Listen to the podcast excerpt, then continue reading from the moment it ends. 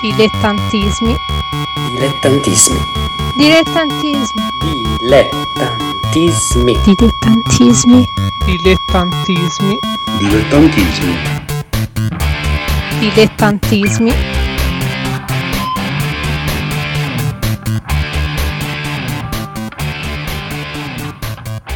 Allora, ben ritornati, è incredibile. Abbiamo ancora degli ascoltatori dopo la nostra preview, la nostra prima puntata dove abbiamo fondamentalmente mh, irritato tutti o forse abbiamo cercato di irritare tutti, forse non ci siamo neanche riusciti e quindi un motivo in più perché non ci debbano seguire. Però se siete qui e ci state ascoltando volete vedere probabilmente dove andremo a finire con questa nostra uh, simpatica chiacchierata a base di caffè. A proposito, io spero che vi siate già presi una bella tazza nera, bollente.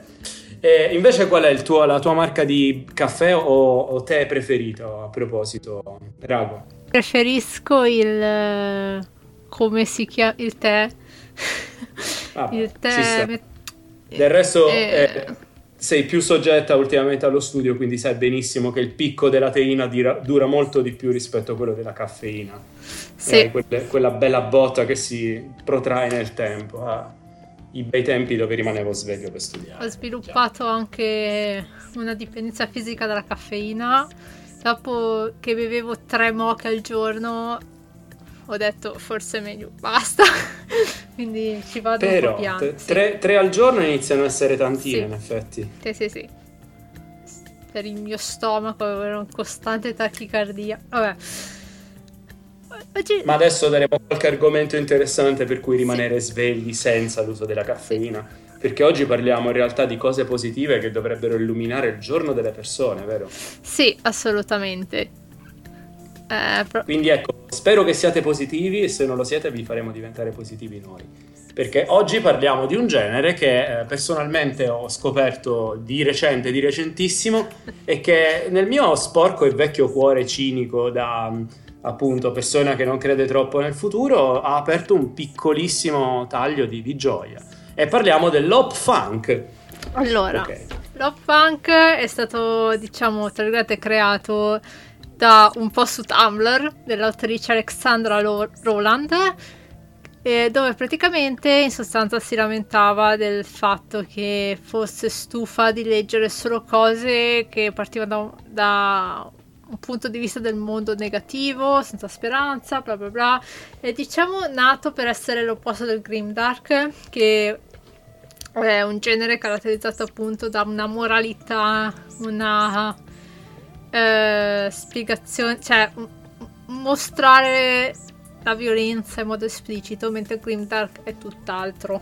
Quindi, ed è una cosa particolarmente interessante perché che- penso che soprattutto in questo periodo di tempo dove magari è anche un po' difficile riuscire a vedere le cose La luce alla fine del tunnel e se è una luce probabilmente è un autobus, sì, in quel caso Sì, sì. abbiamo bisogno di un attimo di speranza. Sì, e penso che parlarne in qualche modo incentivare le persone a fare delle ricerche, a cercare i titoli.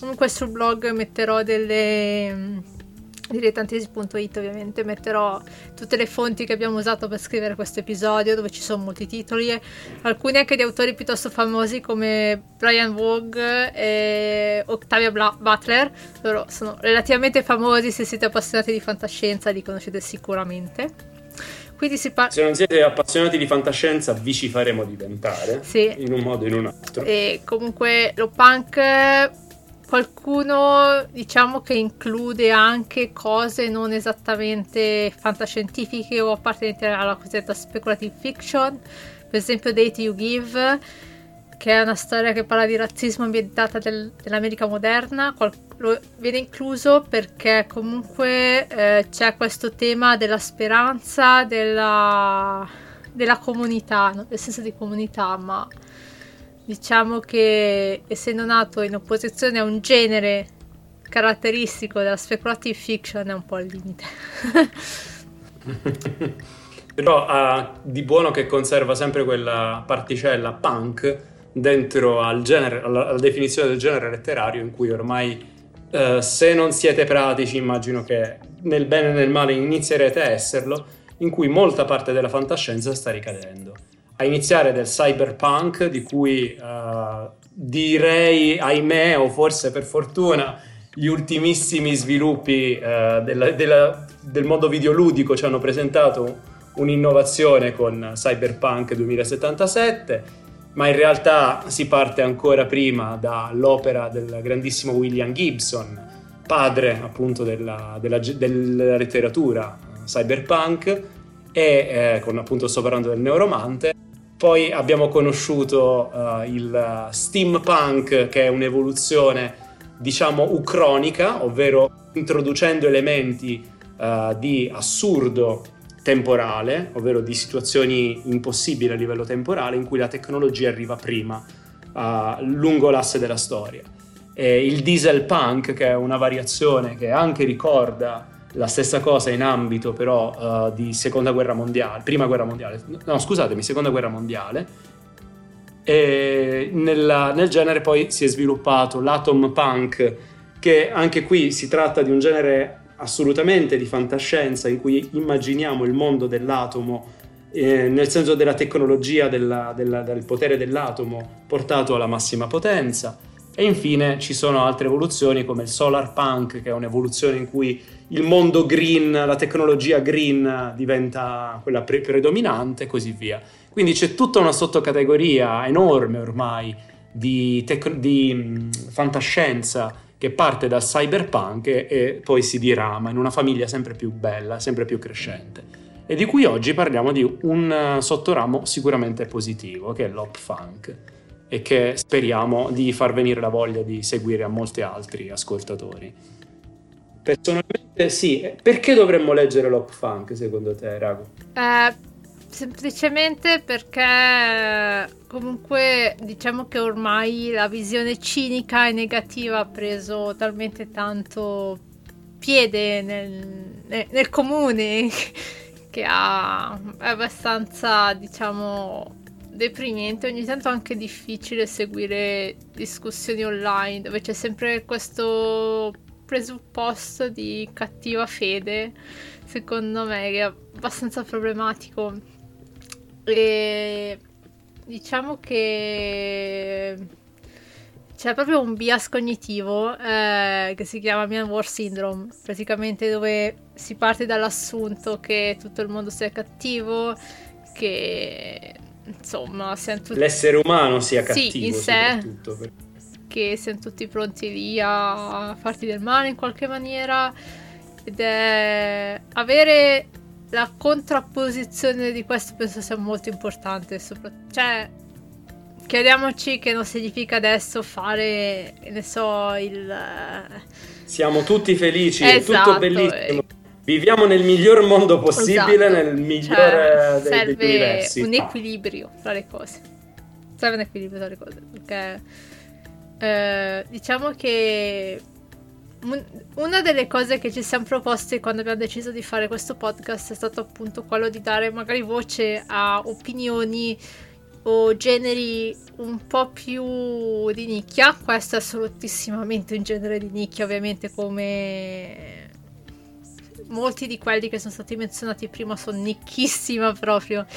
Eh, e quindi proprio abbiamo deciso appunto di partire da questo invece che magari affrontare altri argomenti proprio perché è evidente che c'è una necessità di proporre un altro modo di vedere le cose. Una cosa che mi ha lasciata abbastanza spiazzata è stato che io ho letto appunto questo saggio di, della Roland l'anno scorso, è stato appunto una delle prime cose che ho scritto.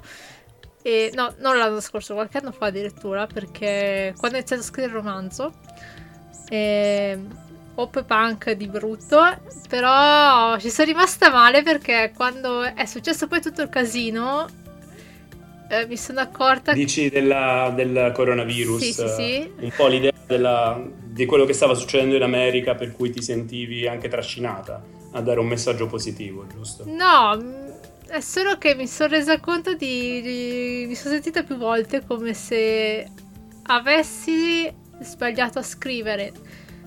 È come se mi avessero dimostrato che avevo, che avevo torto. Oh, ovviamente, come tutti i generi, anche lo punk ha le sue caratteristiche.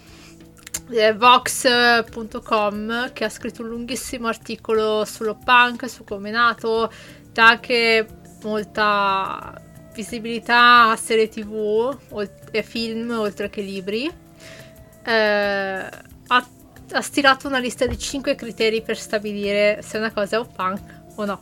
Sì, se mi permetti volevo solo aprire una piccolissima parentesi, eh, ma veramente rapida rapida, giusto per chiarire un attimo di perché eh, tutti questi generi ci sono, sono spuntati ed è bello che stiano spuntando.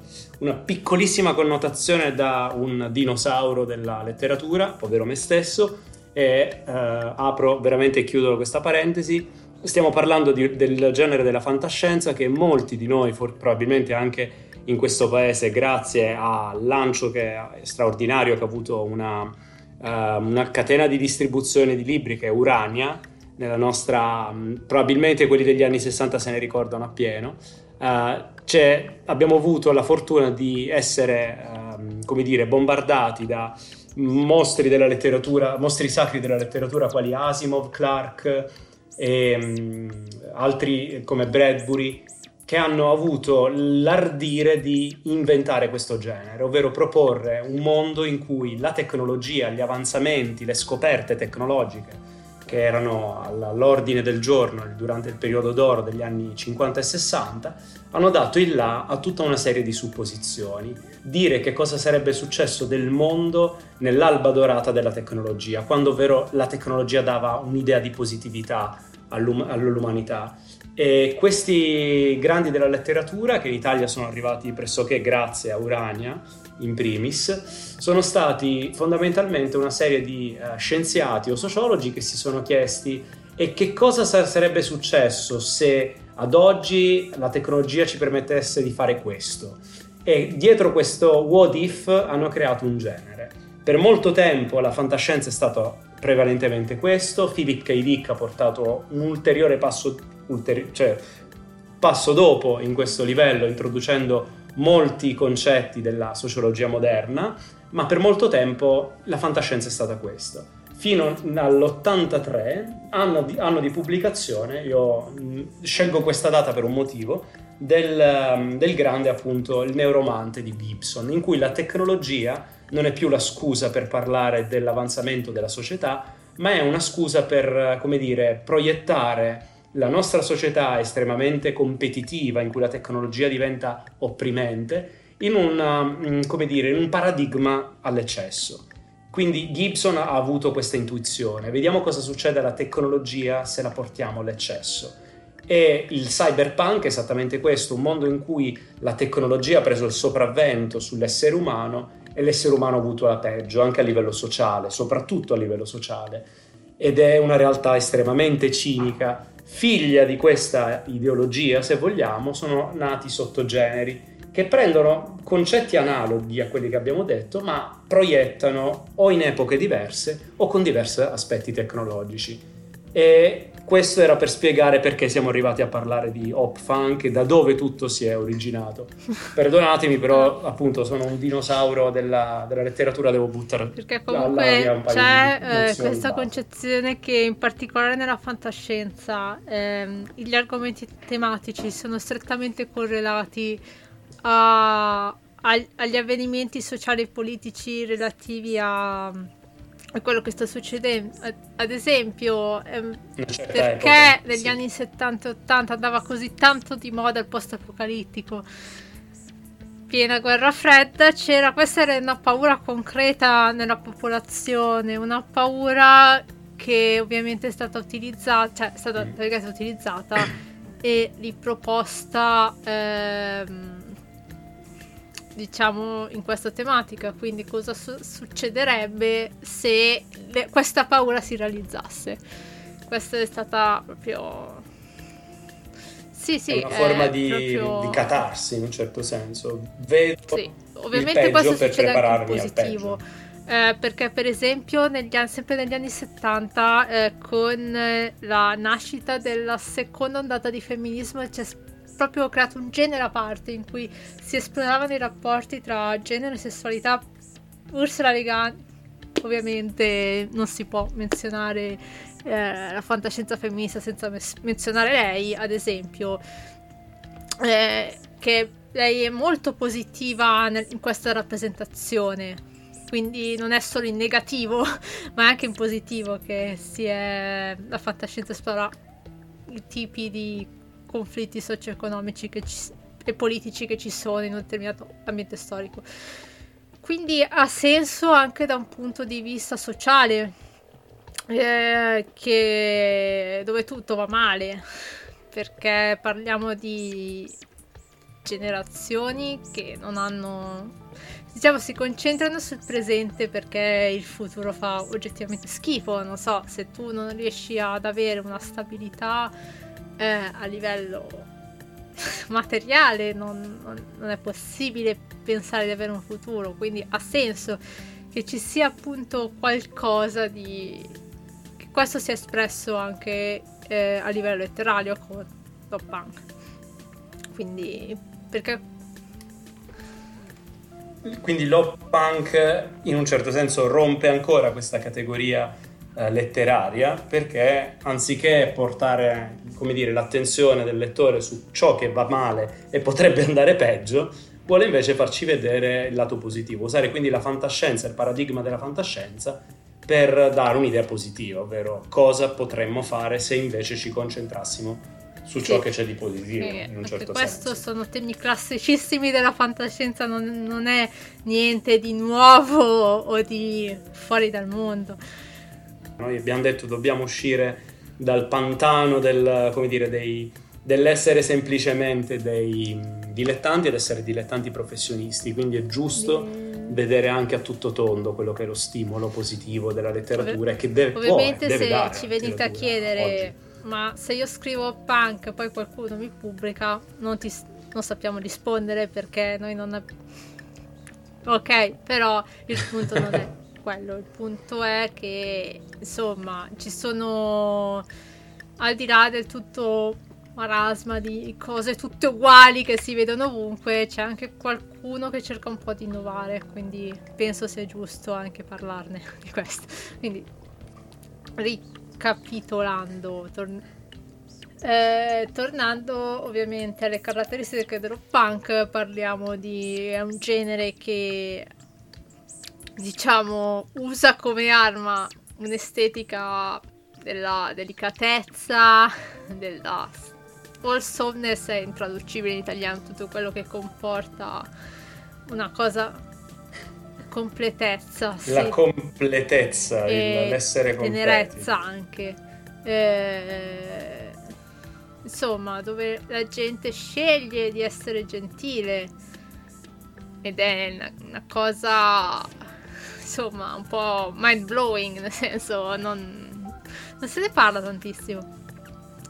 Eh, più facile anche per l'idea che avevi detto prima dell'idea dell'evasione o della catarsi pensare al lato negativo invece, invece no l'op fa anche il genere di cui non c'è credevi bisogno, di aver bisogno assolutamente c'è bisogno Direi. di anche storie positive eh, eh, tant'è che ho visto un post io, io, io, leggo spesso i post quelli di mi piacerebbe leggere, che ne so, qualcosa del genere e dico mi piacerebbe, c'era questo post che mi ha colpita molto, infatti è l'altra ragione per cui ho iniziato a scrivere il romanzo, è praticamente questo post bellissimo di che parlava però se si parla di, che ne so, una persona che ha subito un trauma, a me piacerebbe vedere eh, che ritorna a vivere, quindi il senso di quel posto era quello. E allora mi è venuta l'idea di partire da dopo, insomma. Ed è anche un punto di vista molto anti-grimdark anche questo, ed è molto importante da esplorare, soprattutto di, di questi tempi dove comunque non trovo sia salutare, lo dico per esperienza, che ci si concentri sul negativo Tant'è che ci siamo addirittura inventati un modo no, autolesionista di consumare le notizie, il doom scrolling. Ovviamente quando è finito di sentire una merda, ma è normale, quindi cerchiamo anche di fare altro e vi incoraggio totalmente a fare altro, a cercare altri modi di... Ok. Ok, quindi facciamo un, un bellissimo esperimento. Vogliamo scrivere Hopfunk, qual è l'elemento su Oltre... cui ci si concentra? Oltre appunto a questa estetica, sì. Eh, un mondo dove esiste un contesto sociale positivo eh, per un mondo per cui vale la pena effettivamente combattere. Perché allora ho letto di recente The Body Keeps the Score di Bessel van den Kolk. Praticamente è un libro che parla appunto della conseguenza del trauma e, ed è una cosa che molto spesso viene ripetuta ma di cui nessuno ne parla è che a giudicare eh, più che altro l'esito di un intervento nel caso di so, depressioni, ansia, disturbo post-traumatico e questo, queste cose qua, appunto il sistema sociale che c'è attorno alla persona ed è una cosa che va assolutamente considerata. Ehm, poi eh, appunto questa enfasi sulla comunità rispetto alla persona in sé, quindi diciamo che il punto di vista è comunitario e il senso di comunità deve prevalere rispetto al, all'individualismo. Eh, praticamente dove non c'è eh, un happy ending fissato, nel senso c'è un finale, però il finale deve fare in modo di riflettere comunque una continua crescita dell'essere umano e infine eh, una consapevolezza da parte dei personaggi eh, dell'utilizzo della gentilezza, dell'ottimismo e dell'emozione per riuscire in questa battaglia. Queste sono, diciamo, le caratteristiche che ha individuato Vox. Comunque, ripeto, nel blog ci sono degli approfondimenti con dei titoli di libri, così se volete un po' cambiare cose. Sono per lo più in inglese, vi avverto, ma vabbè.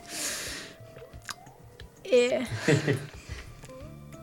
Però eh, sperando che prima o poi arrivi qualcosa anche attraverso i canali che citavo prima, della diffusione un po' più nota della fantascienza anche in Italia.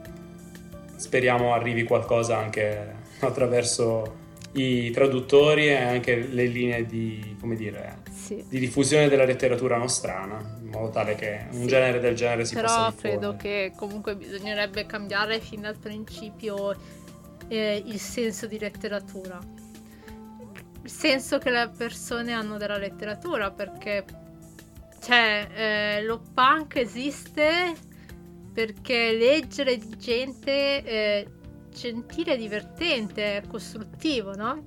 Mentre sembra giudicare dai vari post che si vedono nei gruppi di, di lettura su Facebook, diciamo che eh, per, per, la maggior parte della gente sembrerebbe quasi che la lettura sia un modo per eh, fare l'intellettuale. No, leggere deve essere prima di tutto divertente, quindi cerchiamo anche di, di prendere questo punto di vista. Personalmente la cosa che adoro della mm, letteratura fantascientifica, ma e quindi in generale anche della, dell'op funk, è la possibilità di immaginare le cose in modo diverso. Uh, cito ad esempio Philip K. Dick, che non era un, uno scienziato, non era un addetto ai lavori della tecnologia, ma era semplicemente un sociologo. Tra l'altro abbiamo scoperto dalle sue lettere eh, postume che era anche particolarmente, come dire, triste del fatto che avesse successo come scrittore di fantascienza. Lui sarebbe voluto essere uno scrittore mainstream, ma non aveva successo come mainstream addirittura.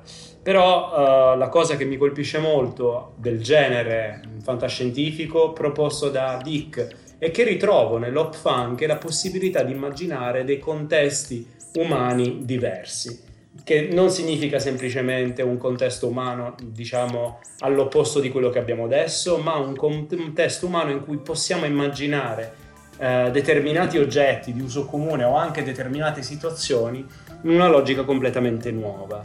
Ed è un esercizio che a livello umano è, è utilissimo, credo possib- abbiamo, di, abbiamo il diritto di immaginare le cose in modo diverso rispetto a come le fanno tutti, perché è così che va il mondo. Ecco, è bello dare uno schiaffo a questa logica e penso che l'op funk vada in quella direzione, fondamentalmente. Ovvero dare un'altra interpretazione della dinamica umana, anche se, come dicevi tu giustamente, eh, il mondo in cui viviamo ci fa credere che non sia possibile. E invece no, è possibile e deve essere possibile. e quindi da quel punto di vista è il genere di cui abbiamo bisogno. Sempre Van Kolk ha pubblicato, beh, questa è la settimana in cui l'ho pubblicato, una sua frase, dove sempre da The Body Keeps the Score, dove il senso è se non si riesce a immaginare eh, non c'è speranza perché l'immaginazione riuscire a pensare a una cosa che va in, in, un modo diverso rispetto a dove sta andando in questo momento è essenziale anche da un punto di vista della sopravvivenza umana. Il senso di comunità è stato essenziale per lo sviluppo degli esseri umani in passato. Eh, ad esempio abbiamo le prove che i, i, i l'umanità preistorica eh, si prendesse cura dei, di, chi fer- di chi rimaneva ferito, degli anziani malati. Ne abbiamo le prove effettivamente che l'umanità in sé sia basata su, diciamo, il senso di appartenenza da una comunità. Co- tesi che ovviamente va in contrasto un po' con l'estremo individualismo che viene propinato ogni giorno. Eh, anche quando si parla di comunità in senso ampio c'è comunque eh, un senso di individualismo molto importante. Quindi credo che sia, non so, interessante poter esplorare anche qualcosa di diverso ogni tanto, perché effettivamente leggere sempre la solita solfa, uh, fa tutto schifo, bla bla bla, è veramente una noia mortale. Quindi, so, vabbè. Direi che ultimamente ci siamo immersi molto nell'idea della, del Grim Dark e qui mi permetterai una piccolissima parentesi, però prima di iniziare questa puntata abbiamo passato almeno 20 minuti a discorrere sul fatto se ad esempio McCormick potesse essere interpretato come Grim Dark. L'autore di Sunset Limited, l'autore di La Strada, che è uno dei miei, dei miei autori preferiti, posso dirlo senza in, in, correre il rischio di essere menato, è in effetti un genere in cui il cinismo e la disperazione sono imperanti, però c'è una finalità in un certo senso educativa, moraleggiante. Quindi non lo possiamo considerare grim dark. Dal momento che l'op funk si muove contro il grim dark, questo ci, ci aiuta a capire che cosa può essere il grim dark in questo senso. È un'esasperazione ancora più, come dire, forte e uh, assoluta di quello che è il mondo cinico uh, di certi autori, appunto come McCormick, però è un mondo in cui uh, la violenza viene quasi esaltata, essendo un elemento fondante della descrizione, della narrazione. Io prima, scherzando, dicevo era pornografia perché come nella pornografia si dà più spazio all'azione piuttosto che alla storia, in certi ambiti del Grimdark vediamo la stessa cosa, ovvero più che la storia si dà spazio alla descrizione truce, alla situazione disperata. Sembra quasi che la storia sia solo un pretesto per permettere la descrizione, come dire, della, dell'orrore.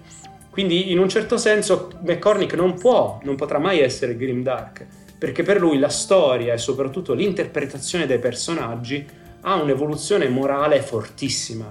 È quasi il contrario, cioè la violenza serve per rafforzare la storia. Nel Grim Dark è l'esatto opposto. La storia serve solo per dare là alla violenza, quindi l'op funk vuole essere tutt'altro, vuole portarci in un ambiente in cui la storia e anche la situazione di contorno sono positive, ma positive in che modo?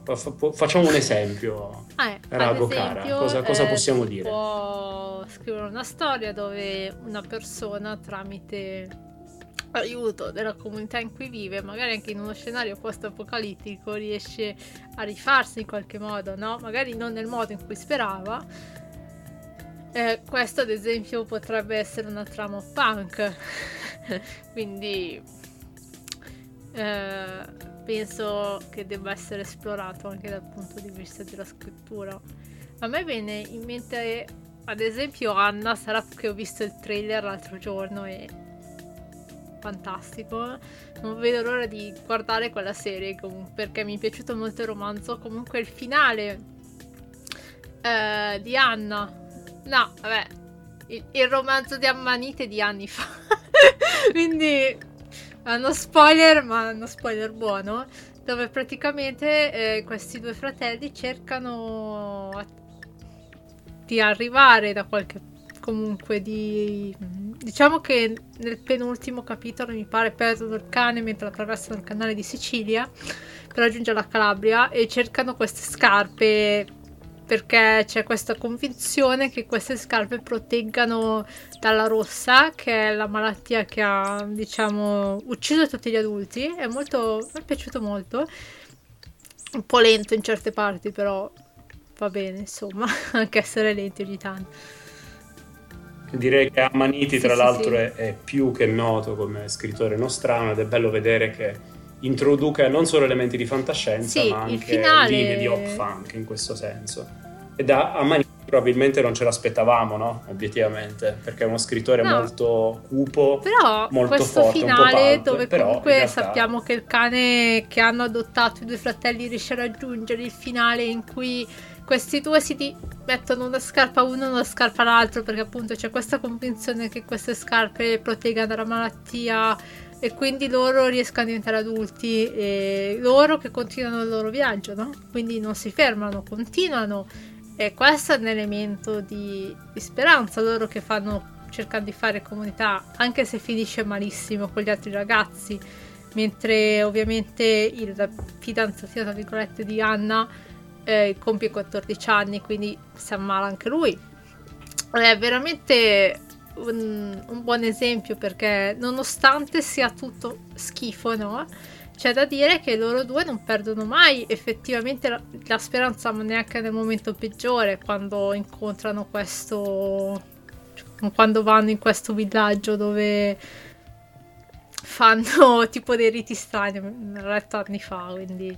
Però diciamo che quel finale è proprio bello, perché diciamo che avrebbero potuto scegliere se rimanere lì e non far niente, però hanno deciso di andare avanti nel loro viaggio, questo punk, anche nel contesto negativo e cupo in cui si trovano.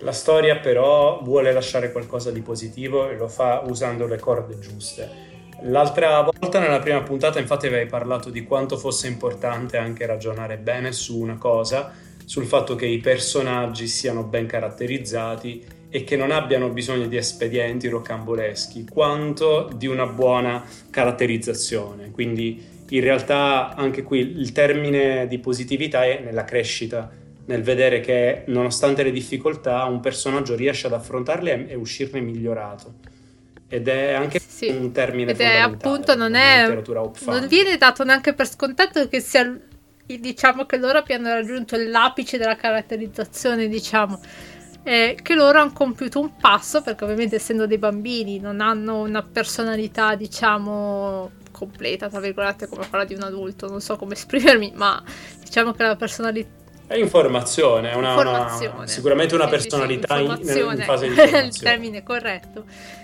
E, e, non viene appunto proprio come dice le caratteristiche dello punk dato per scontato che sia l'apice di quello che possono diventare come persone. Quindi, cioè, si sono persi, si sono ritrovati e ora vanno avanti verso dove non viene detto ma funziona. Ma non le scarpe rosse. Questo particolare ha quell'idea di finire o di sfumare nella, nella, anche nella fantasia salvifica sì. no, delle favole. Perché l'idea del magico che entra a gamba tesa.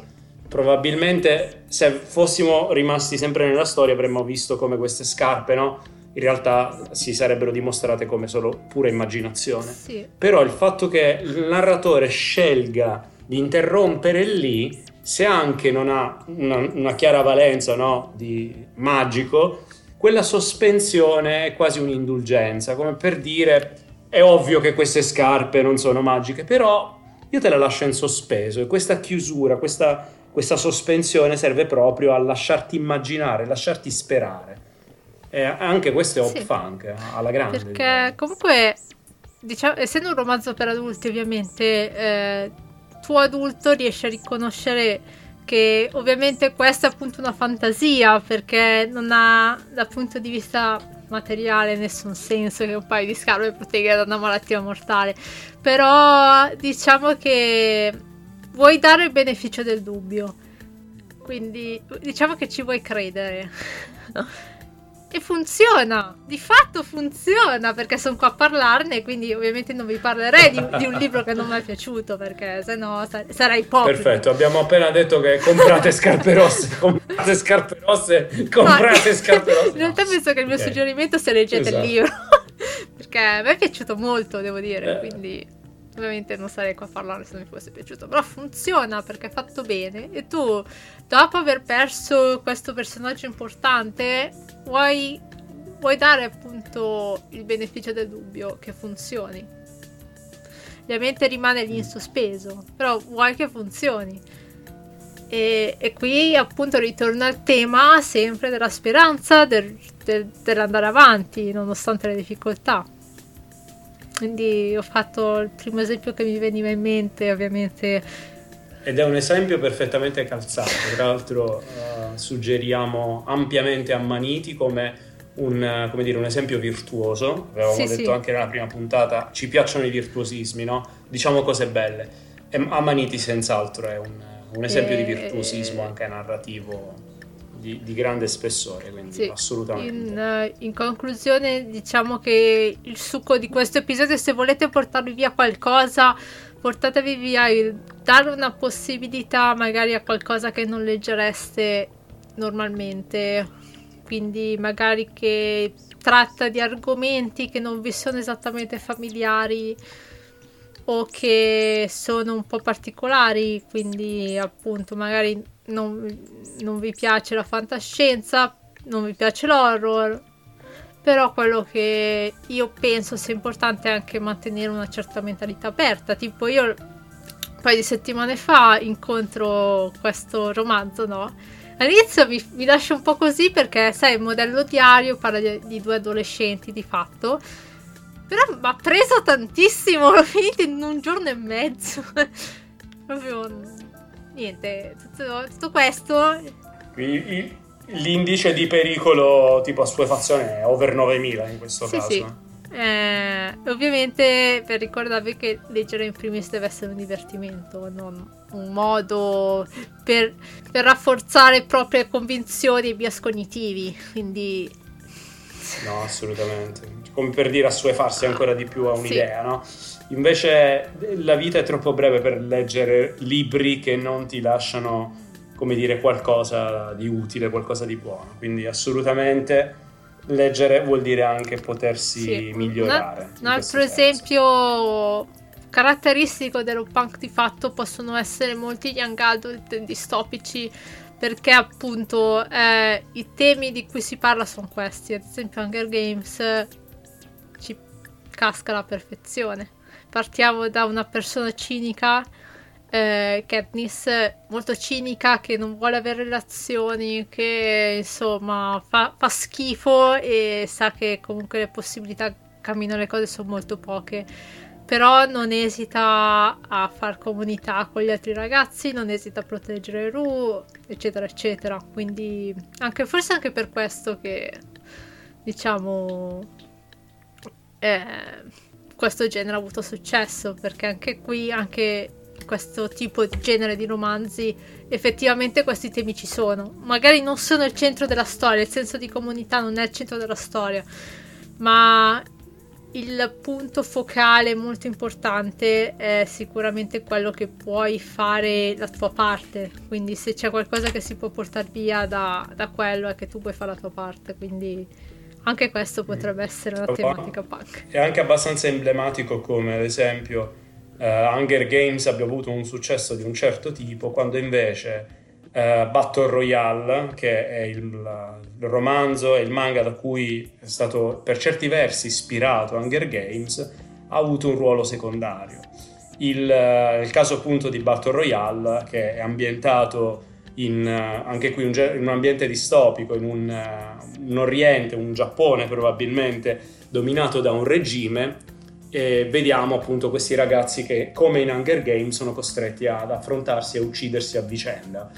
La differenza fondamentale è che i personaggi di Battle Royale sono particolarmente esasperati, ognuno di loro accentua una, un archetipo negativo della società e in questo senso i buoni sono eccessivamente buoni, i cattivi sono eccessivamente cattivi, ma nella logica generale c'è poco spazio alla società e alla formazione di un gruppo con una cognizione, con una propria coscienza. Sono individui che si affrontano e ognuno di loro con la propria esperienza senza troppo interagire con l'altro. Quindi da quel punto di vista credo che tu abbia ragione, ovvero Hunger Games ha avuto successo perché propone un'idea di speranza, l'idea di una formazione di una società che può battere un archetipo negativo. In Battle Royale non è così, in Battle Royale, in Battle Royale c'è molta più esasperazione della violenza e dell'individualismo che inevitabilmente ti porta alla disgregazione. E quindi sì, sì devo darti ragione. E comunque a me piace tantissimo leggere gli Young Adult e sono diciamo mio, la mia comfort zone, no? E comunque è appunto questo il tema fondamentale, puoi fare la tua parte. Punto è che tu, com- proprio come succede nello punk, tu puoi fare la tua parte, è una tua scelta e credo che sia un messaggio molto positivo da dare a, agli adolescenti, se fossero gli adolescenti a leggere quei libri, perché mi sa che sono più adulti che li leggono, sempre stando ai gruppi Facebook di lettura, però va bene. Dato che ci siamo un po' estesi per questa puntata, eh, diciamo che oggi la concludiamo qui. Io a questo punto passo un attimo al nostro piccolo esercizio quotidiano Uh, l'esercizio di oggi è il concept, che è un esercizio molto semplice, ma vi renderete conto quanto odierete questa parola, concept. La parola concept sta a significare, come suggerisce la prima traduzione in italiano, concetto, ma in realtà è qualcosa di più. Il concept è l'anima della storia che volete raccontare l'anima del vostro romanzo, l'animo di quello che volete mettere sopra la carta, o in questo caso in realtà bit, perché scriviamo ormai tutti su un computer, credo. E il primo esercizio che vi diamo è questo: avete una storia, la volete raccontare, ne siete sicuri, avete le idee chiare? Benissimo, sintetizzate la vostra storia in un unico periodo. Questa è una cosa che ovviamente è di pari alla tortura se siete dei verbosi malati come me, però è un esercizio fondamentale perché vi costringe a togliere tutto ciò che è superfluo e a lasciare la vostra storia all'osso. A cosa serve un esercizio del genere? Tutte le volte in cui vi dovrete chiedere a cosa serve, voglio approfondire questo personaggio, voglio approfondire questa parte della storia, la, dom- la domanda che vi dovrete porre è spiega il mio concept? Se sì, ok. Se no, la dovete togliere. Un esempio banale che però vi dà l'idea della, proprio di quello che stiamo dicendo, in, Prom- in Promessi Sposi di Manzoni il concept sarebbe storia di una coppia di sposi il cui matrimonio viene contrastato da un signore locale che dopo varie peripezie riesce a essere coronato. E il motivo per cui, ad esempio, nei Promessi Sposi non abbiamo tutta la parte della storia infa- della colonna infame, ovvero quella sorta di complotto di diffusori della peste che prende atto poi in un libro a parte nel Manzoni, Storia della colonna infame. Ed è il motivo per cui il buon Manzoni, ad esempio, ha deciso di mettere a parte. Ovviamente non aveva idea di cosa fosse un concept, almeno non credo, però l'idea è ha lasciato a parte della sua storia principale questa sottostoria perché non spiegava il concept e tutto parte dal presupposto che voi avete poco non avete pagine infinite, l'attenzione del lettore non è infinita, non è una risorsa infinita.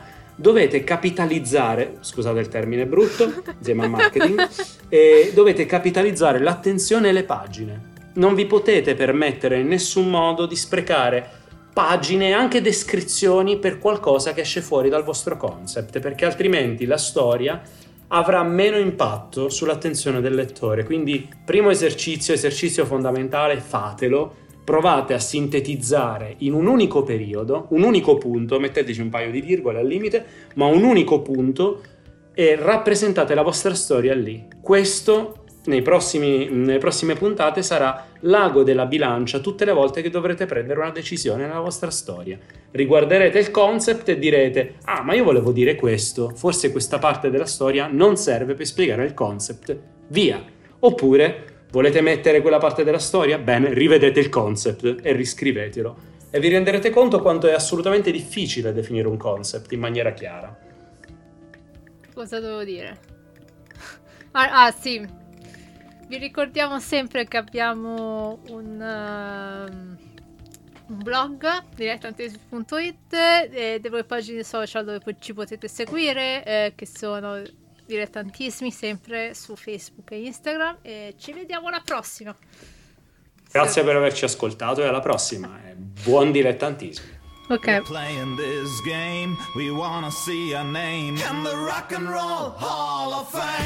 Dilettantismi vi dà appuntamento sui social, sulla pagina Facebook e Instagram. Per suggerimenti, lamentele o richieste potete anche contattarci a info-dilettantismi.it. La colore era Rock and Roll Hall of Fame dei Pornophonic. La musica è coperta da licenza Creative Commons, non derivative, non commercial.